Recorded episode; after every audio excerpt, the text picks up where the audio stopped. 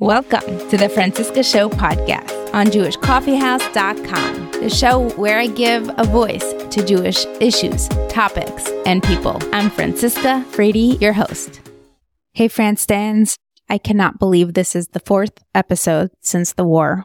All I could think of when the war started was I want this to be over quickly so we could just go back to our lives as we know it, even though that's impossible.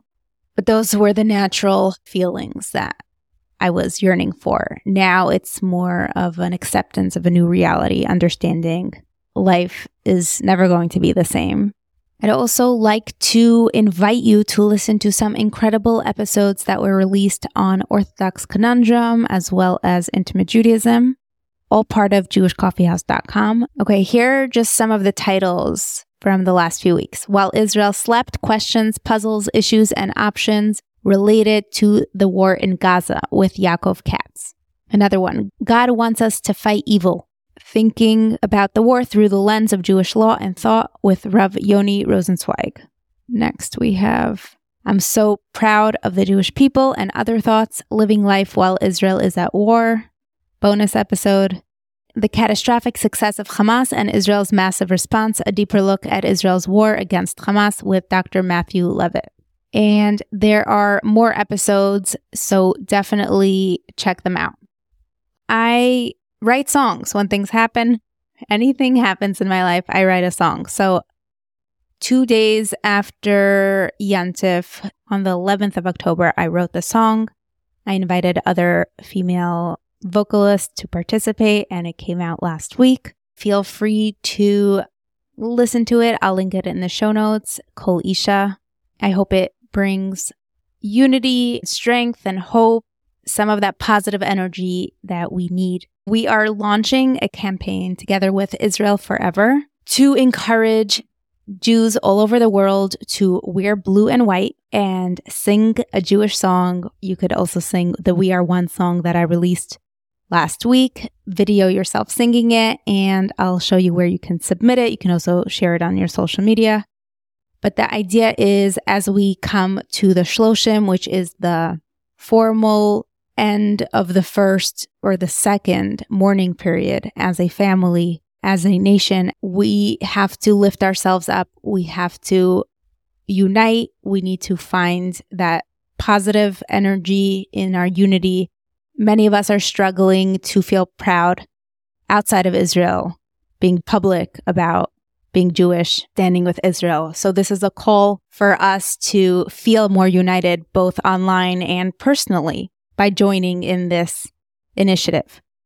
If you'd like more information, don't hesitate to reach out. One more thing I wanted to add as I am noticing shifts and differences in how we feel as Jews, we're living in an age where truth and the not truth is completely mi- mixed up.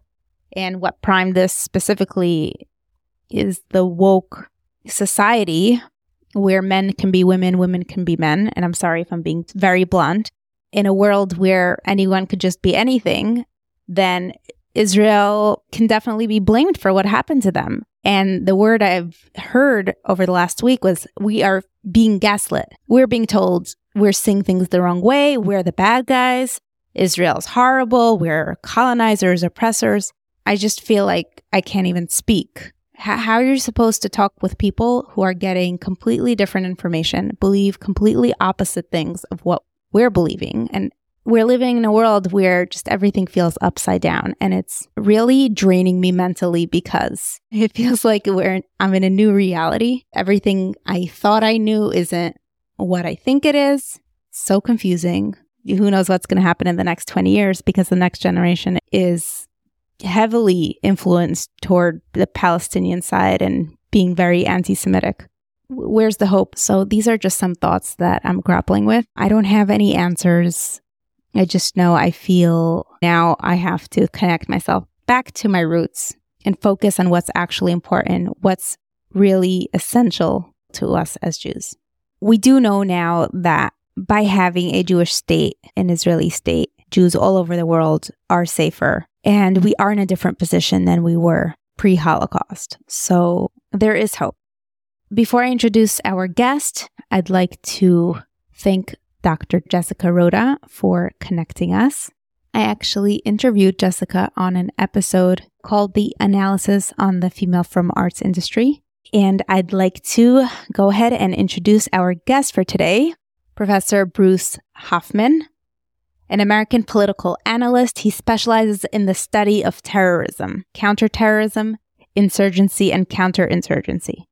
Hoffman serves as the Shelby Cullom and Kathryn Davis Senior Fellow for Counterterrorism and Homeland Security on the Council of Foreign Relations and is a professor at the School of Foreign Service of Georgetown University, where he directs its Center of Jewish Civilization. In addition, he's the professor emeritus and honorary professor of terrorism studies at the University of St. Andrews and is the George Gilmore Senior Fellow at the U.S. Military Academy's Combating Terrorism Center. Hoffman began an interest in the study of international relations while an undergraduate at Connecticut College. He received his graduate education at the Oxford University, earning his doctorate in 1986. Hoffman has since held multiple professorships and appointments. In May 2022, Virginia Governor Glenn Youngkin appointed Hoffman as the commissioner of the Commonwealth of Virginia's Commission to Combat Anti Semitism. He's also a frequent writer for The Atlantic and the author of Inside Terrorism, as well as many other published works. Enjoy this short episode. Here we go. Welcome to the show, Professor Bruce Hoffman. Thank you. So, as an expert in terrorism and terrorist groups, can you tell the average person or the average Jewish person what is it that we don't know that you have learned about our enemy right now?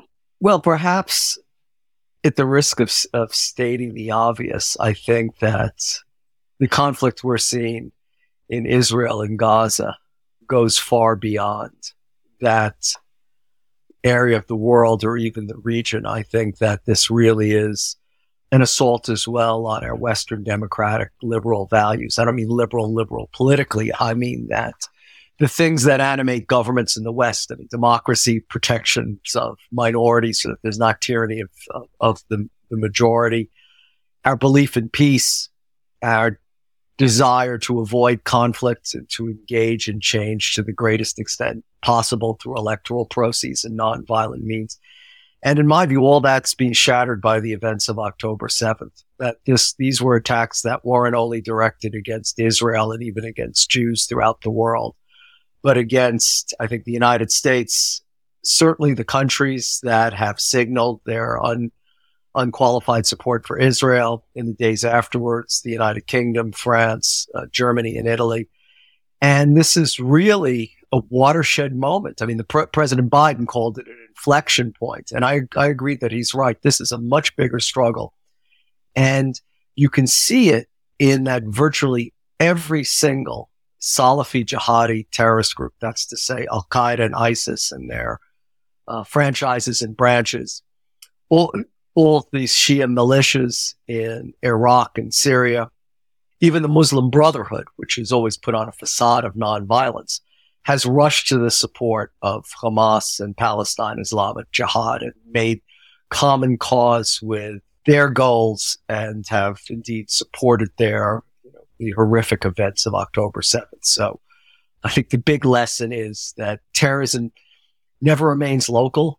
The threat often migrates to a regional and even an international one. And we're at a very, I think, important time that this is it's too easy to dismiss terrorism as something that's sporadic or that occurs infrequently, may only occur on the border between Israel and the Gaza Strip. I mean, th- this is what we've seen in the past two plus weeks is something very different on so many levels. Are you surprised at how the West, or at least the media and some of the elite campuses in the West, have been siding, and it's not so clear to them that they're siding with terrorism? Or do you disagree with my statement to begin with? No, I don't disagree with it at all. Because a professor told me they're just ignorant. I'm like, really? The smartest people in our countries, the faculty and the students, they're just ignorant. They, they skipped one history class.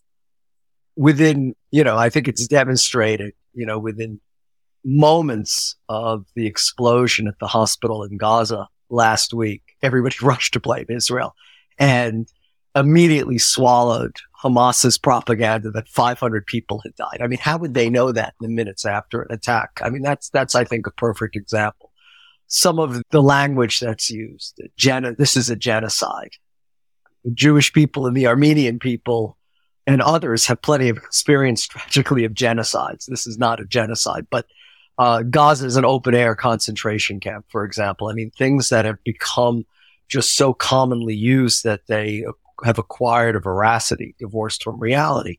So in that sense, no, I'm not surprised. But the one thing that I'm very disappointed in is I think from those persons' perspectives, I can understand showing solidarity with the Palestinians, harvesting their, you know, their, their litany of, of apartheid state and occupation and colonizers and, and, and, and so on. I understand that, but what really has stunned me is just the total lack, it seems, of sympathy or empathy with the victims. The fact that Jews were targeted, that people can be so callous, that you can have groups that have logo that had, they've taken them down because they realized how tasteless they were, but logos of a paraglider. It's just terrific. And indeed, a lot of the apologists for the terrorists, that has surprised me. Uh, Hamas has said so, and now so many people repeat this blaming of the victim that Hamas really didn't plan this, that uh, Israel was so woefully unprepared that things just ran amok. That is such complete nonsense. I mean, you don't, apart from the information that now is being found on the dead terrorists that show very detailed plans, even down to the minute of when guards were, there's a changing of the guard at kibbutzim or moshavim I mean, this type of thing that shows it was premeditated. But it's just this prima facie obvious. I mean, when 260 persons are slaughtered at a music festival that had been widely advertised, when the terrorists arrive on paragliders and then in pickup trucks and SUVs and set up a kill box on three sides of a rectangle to drive the, the party goers or the festival goers into an ambush. I mean, this is not an attack that's gone amok. Not only it wasn't an attack directed just against IDF facilities. It was cold blooded murder was planned from the outset. But so many people are blinded by that and are ignoring that. And frankly, I have to say, once again in history, the Jews are blamed for their own misfortunes, and this is nothing new.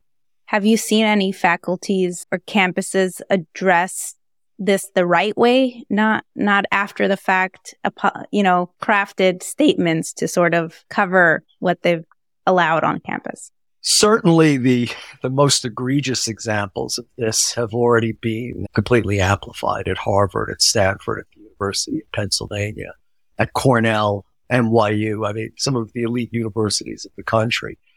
We live in an imperfect world. I think though, bearing that in mind, there are universities like the one I work at, Georgetown, that has tried to strike a balance and introduce some sobriety and, and certainly forthright concern for the victims of this tragedy. And in fact, have used the word terrorism. I mean, that's one of the biggest problems we face is no one uses the word terrorism anymore. I mean, the New York Times last week had an excellent timeline of the attacks on October 7th, except for the fact that they described the quote unquote Hamas commandos who attacked the music festival. If you're attacking a music festival, you're not a commando. That's giving them a legitimacy or endowing them with the properties of soldiers who at least conform to the rules of war. When they don't, it's called a war crime. Um, but calling them commandos is wrong. Uh, I think now other universities are indeed, I've seen this just in the past few days, are organizing their own events to get their own points across. Um, but even when there is, let's say, I mean, the best we can hope for is a, two sided or a two perspective discussion. It doesn't mean that it's necessarily creating sympathy or changing people's minds. I would like to hear from you personally what it was like to travel and interview terrorists face to face and talk to them like human beings, which biologically they are, especially you being a Jew. Well, I think in my career, I've, I've spoken to well over 100 terrorists.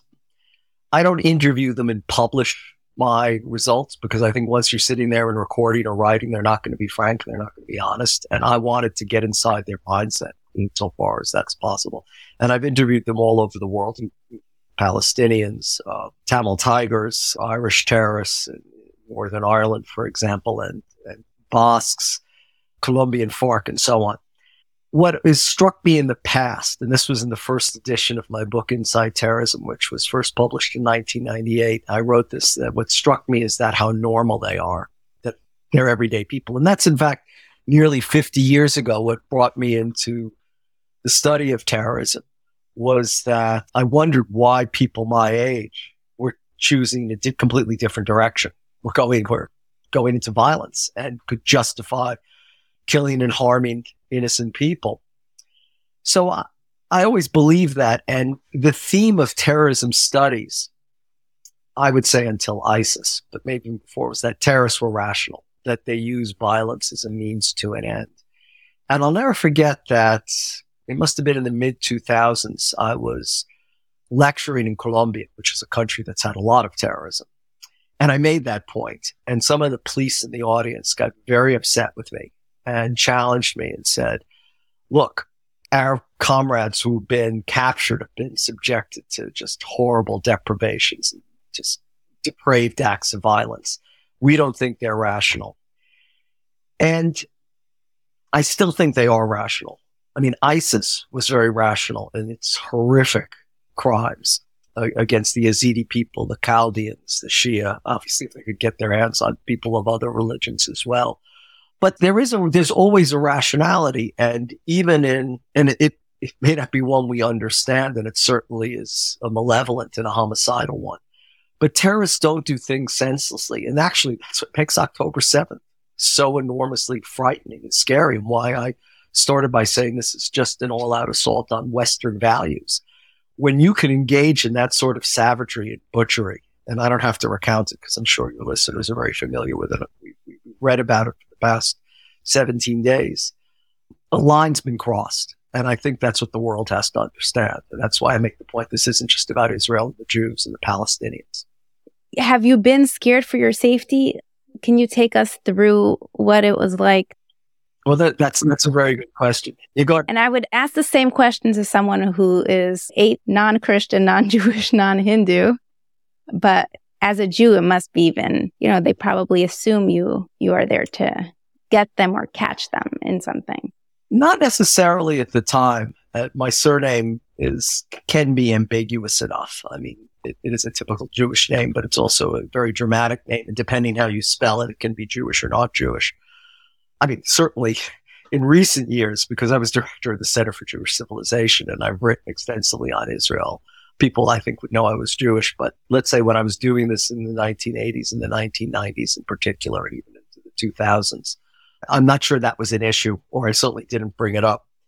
And it, yeah, there were times that that were quite dangerous, and I think I was quite stupid. There were other times though where I in- interviewed terrorists who were incarcerated or had been captured, and then it was safe. Generally, terrorism experts fall into two categories. There are those who sympathize more with the government position and may have even, like myself, have worked in government. But a lot of these interviews were done before I really worked in government, although one of them was while I was working in government. But no one would have known that at the time. Or there are those who are sympathetic to the terrorists and are able to have all kinds of access because the terrorists are confident that they're going to act as ciphers for the terrorists and for their cause. So I've always been on the government side. So I've had opportunities to interview terrorists in prison, but not exclusively. It's sometimes in, in, in dangerous situations. Can you illustrate a dangerous situation? Uh, sure. It, well, yeah, I've written about this. It's been published in the Atlantic Monthly in uh, 1998. I, uh, when the Palestine Authority was in charge of Gaza, I went into Gaza, but it wasn't it wasn't hard to, cross into Gaza then. I mean, this was when the promise of the Oslo Accords was in full flower, but you know, you're still going into a place where you know not only is the Palestine Authority was in charge, but Hamas and Palestine Islamic Jihad were active. And I was interviewing someone who was a senior official who had been in Fatah. but just the transiting through Gaza. I'd been to Gaza many times when I had lived in Israel in 1979 and 1980 because I had a friend who worked in the United Nations and I'd walked around the streets then. I mean, it was a different world, but that was very much, um, I mean, even though there were Israeli military forces there and Israeli settlements in Gaza at that time. You didn't see any of them really. I mean, I was walking around Gaza City, admittedly with someone from the United Nations, but I'm not sure that that mattered.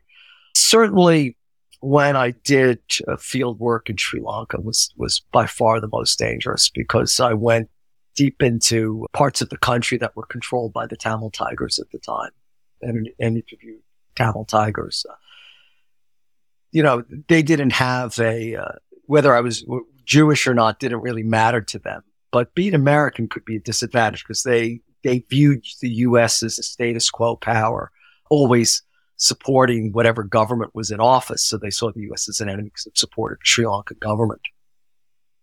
But it was more the random type of violence, not necessarily targeted violence as much that you could be in the wrong place at the wrong time and someone might not have gotten the message that you're, you know, an academic or a researcher and think that, well, and in fact, in Sri Lanka, I was front page news uh, in 2003 because terrorists there had gotten wind that I was in Sri Lanka doing research on suicide terrorism, actually, to counter. The, of course, in the midst of the second intifada when we were very worried about suicide terrorism coming to the United States. But they basically accused me of being a CIA agent and an intelligence operative. And the president of, of Sri Lanka at the time, the, pro, the prime minister rather of Sri, Sri Lanka at the time, to, declared me persona non grata. But I wasn't even there. It was just a, it was just a disinformation campaign. So they, they definitely noticed, and I haven't been back since. Do you have any insight to you know, as you said, it's they're attacking the West, the Western values, but at the same time, they are counting on Western media, Western journalists to represent them as the victim.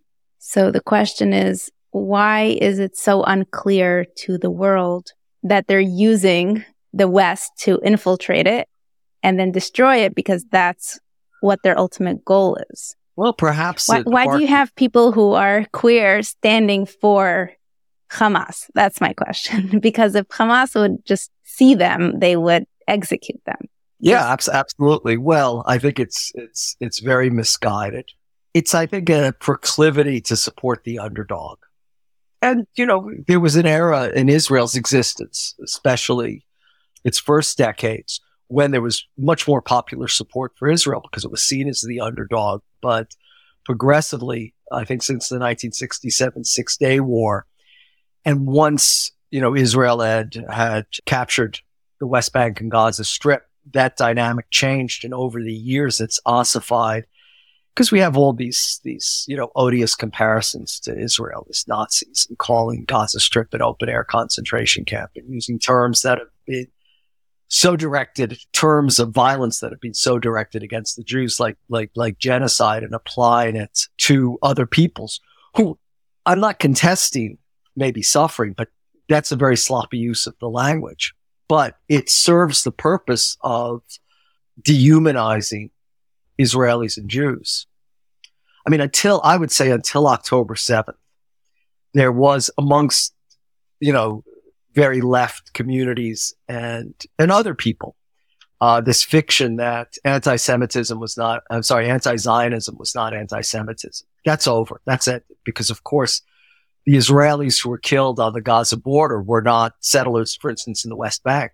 Uh, these were, uh, in some cases too, they were quite liberal and quite left themselves. It, and it didn't matter. All that mattered is that you were Jewish. And I think that's what tr- that's what troubles me the most is that anti-Semitism is so on the rise that I feel like my grandparents did in the 1930s, living in New York, and my my grandfather was one of these Jews who was out in Yorkville brawling with the Nazis. Yorkville was the, the German section of the Upper East Side of New York. Now it's a very Tony place, but back then it was very heavily German, who felt very threatened as well. And it was that there was no break on anti-Semitism.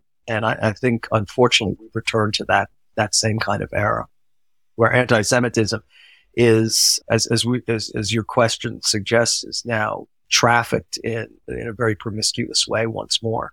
They're hiding under a new term, but it's also anti democracy, anti Western world. I've well, of course. Yeah. That, that's what perplexes me.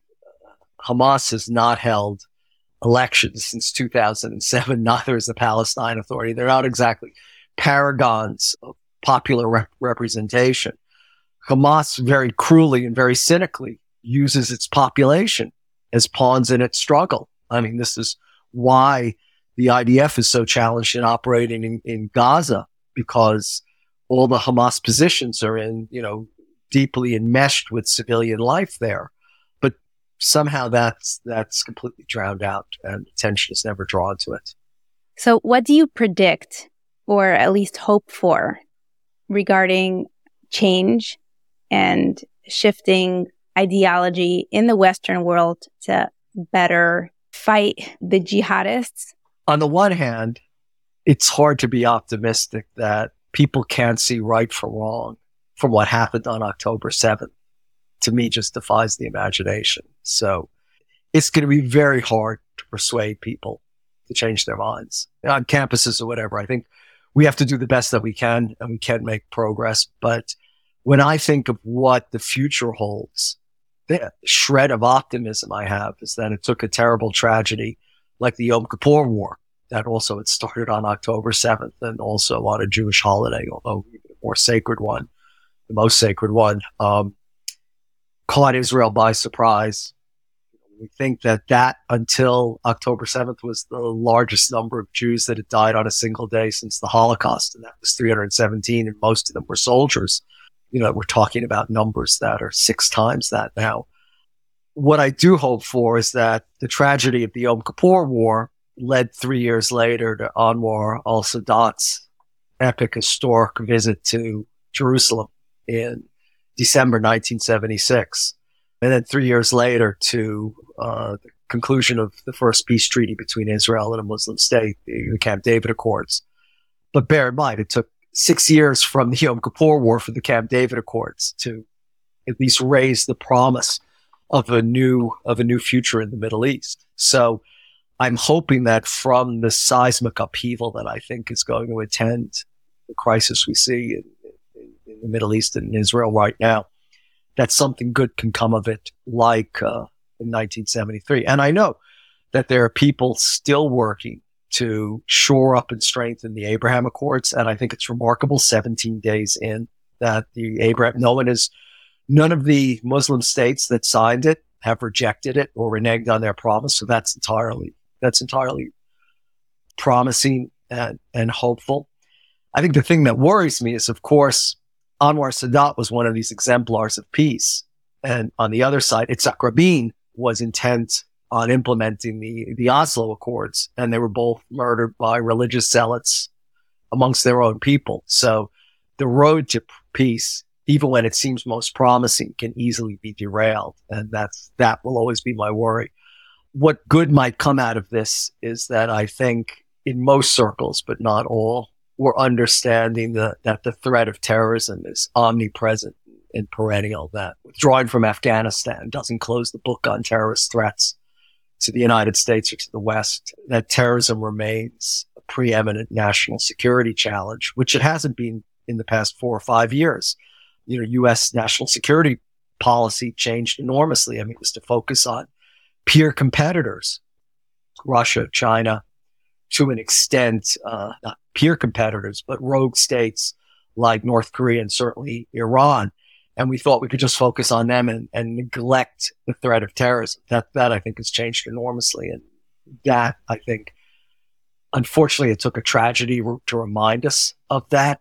But that I think is a very sober reminder of how we have to always remain vigilant against these threats. Well, I've been saying about myself, every cell of my body and existence that's Jewish has been activated in the last few weeks. Like everything I know about myself or associate about myself. So I wanted to know what your experience has been like and how I didn't know how much comfort it would bring me to hear from my non-Jewish friends or colleagues to know that they're standing with us or thinking about us. That's, you're exactly right about that. I've been so heartened by how many people who aren't Jewish who have written to me from places around the world you wouldn't even expect.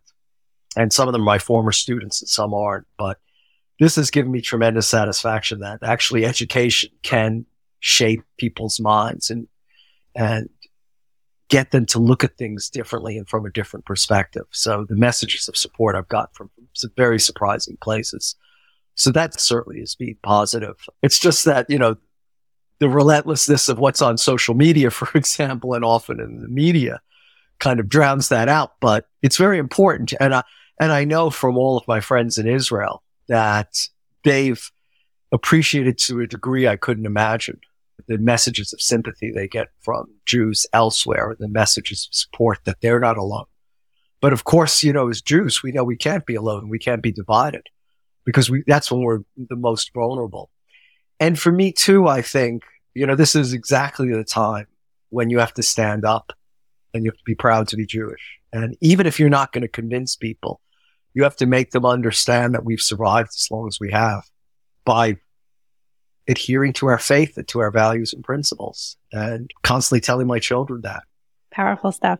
Thank you so much for sharing your knowledge and expertise. It's it's an honor to speak with you.